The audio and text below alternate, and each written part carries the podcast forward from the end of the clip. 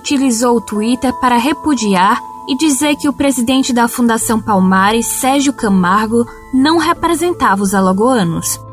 Em um áudio vazado, Sérgio Camargo classificou o movimento negro como escória maldita e xingou o zumbi dos Palmares.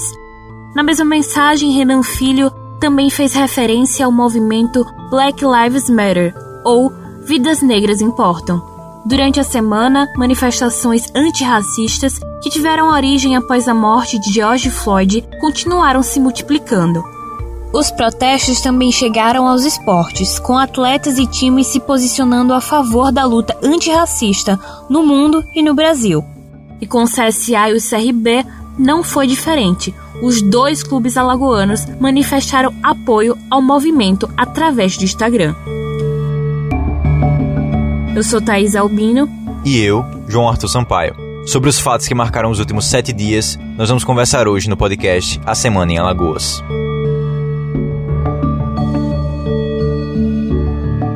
Após o vazamento da proposta de protocolos para a retomada econômica, o secretário de Desenvolvimento Econômico e Turismo, Rafael Brito, utilizou o Instagram na quarta-feira, dia 3, para explicar que, apesar de ter discutido o planejamento com os setores, ainda não há previsão para que nenhuma fase do plano seja colocada em prática. A gente vive a fase vermelha, a fase mais complicada e a prioridade do governo corretamente tem sido a de salvar vidas.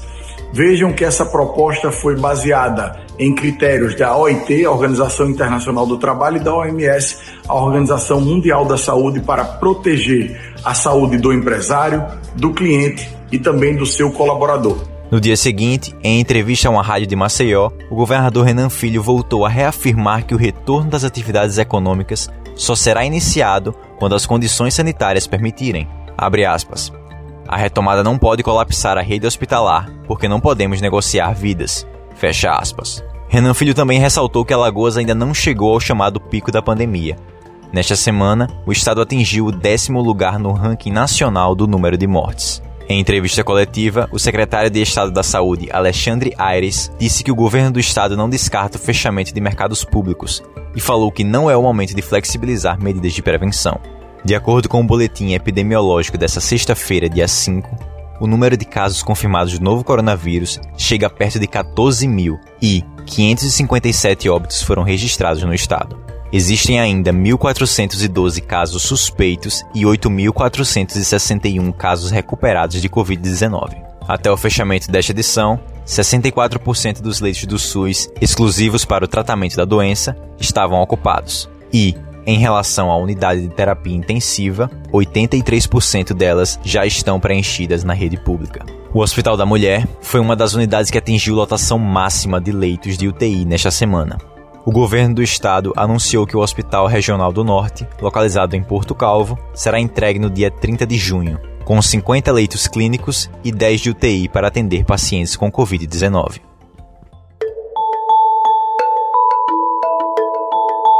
E teve mais nessa semana em Alagoas.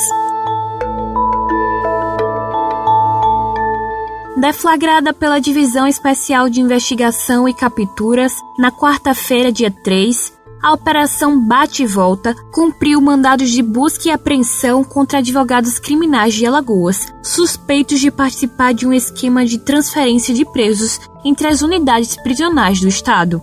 Hugo Soares Braga, Fidel Dias Melo Gomes e Juan Vinícius Gomes de Lima foram detidos acusados de crimes de extorsão, tráfico de influência e associação criminosa que atuava para obter decisões favoráveis às transferências. Hugo Soares Braga, filho do juiz José Braga Neto, recebeu o alvará de soltura na delegacia, portanto, não chegou a ser levado para o sistema prisional. Rosemi Alves Doso, que também foi preso, foi retirado do inquérito, uma vez que, de acordo com os policiais, deu um depoimento esclarecedor, convencendo-os que não tinha envolvimento no crime. Segundo a Polícia Civil, as investigações apontaram que os reeducandos eram levados ao presídio do Agreste propositalmente, com o intuito que pagassem ao grupo para serem transferidos para um da capital, onde as regras são menos rígidas e há a possibilidade de acesso ilegal a um aparelho celular. Uma autoridade judiciária também poderia fazer parte do esquema, mas a polícia não obteve autorização do Tribunal de Justiça para investigá-la. Os três advogados detidos foram soltos ainda nesta semana, por meio de um pedido de habeas corpus da defesa, que foi aceito pela Justiça Lagoana. O desembargador Washington Luiz Damasceno Freitas considerou absolutamente nula a decisão que decreta a prisão temporária.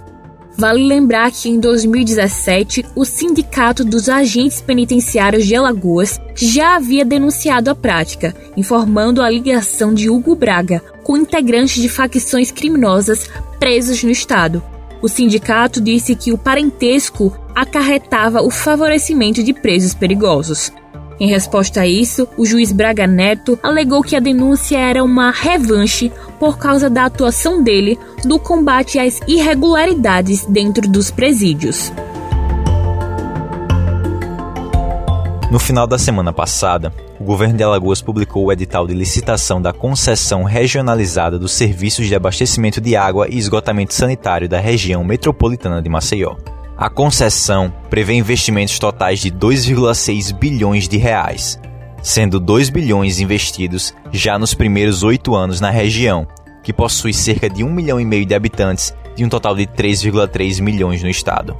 O leilão está previsto para o dia 30 de setembro na B3, e a concessionária vencedora terá de universalizar o abastecimento de água em seis anos e levar a rede de esgoto para 90% da população até o 16º ano do contrato, que durará 35 anos no total. A Companhia de Saneamento de Alagoas, a Casal, continuará operando, sendo responsável pela captação e tratamento da água a ser distribuída pela futura concessionária. Esta ficará encarregada de todo o sistema de esgotamento sanitário, além de realizar obras de melhorias em todos os sistemas, inclusive no operado pela Casal. O valor mínimo do leilão é de 15 milhões e 125 mil reais, e o prazo para propostas termina no dia 25 de setembro. Enquanto isso, a Casal registrou o quarto superávit seguido e o maior em 58 anos de história, com 65 milhões e 800 mil reais em 2019. O Estado de Alagoas, por meio da Procuradoria-Geral do Estado, ingressou na justiça contra a empresa Hempcare Pharma Limitada, que está envolvida na fraude de venda de respiradores. Via consórcio Nordeste, Alagoas investiu 4 milhões de reais em 30 aparelhos que seriam usados no tratamento de vítimas da Covid-19. Mas nem o equipamento foi entregue, nem o valor ressarcido. A empresa foi alvo da Operação Ragnarok, que cumpriu mandados de busca e prisão em Salvador, São Paulo, Rio de Janeiro e Distrito Federal. No total, o consórcio Nordeste fez aquisição de 300 ventiladores pulmonares, no valor de 48 milhões e 700 mil reais, com pagamento no dia 8 de abril, e a promessa de entrega em dois lotes, o primeiro no dia 18 e o segundo no dia 23 de abril. Com os prazos não sendo cumpridos, a empresa se justificava dizendo que o atraso era por conta da falta de aprovação dos equipamentos por parte da Agência Nacional de Vigilância Sanitária. Até o fechamento deste podcast, a Rempcare havia sido notificada diversas vezes e nenhum respirador foi entregue. Você acabou de ouvir o podcast A Semana em Alagoas. Novos episódios todo sábado. E quer saber assim que a gente publica uma edição nova? Então é só se cadastrar no nosso perfil, no seu tocador favorito de podcasts. Nós também estamos no YouTube. É só procurar por A Semana em Alagoas e se inscrever. Lembrando que o nosso programa também vai ao ar no sábado e no domingo na Rádio Web Cidadania. Não se esqueça de compartilhar com seus amigos, família e colegas de trabalho. Até a semana que vem. E por favor, fique em casa.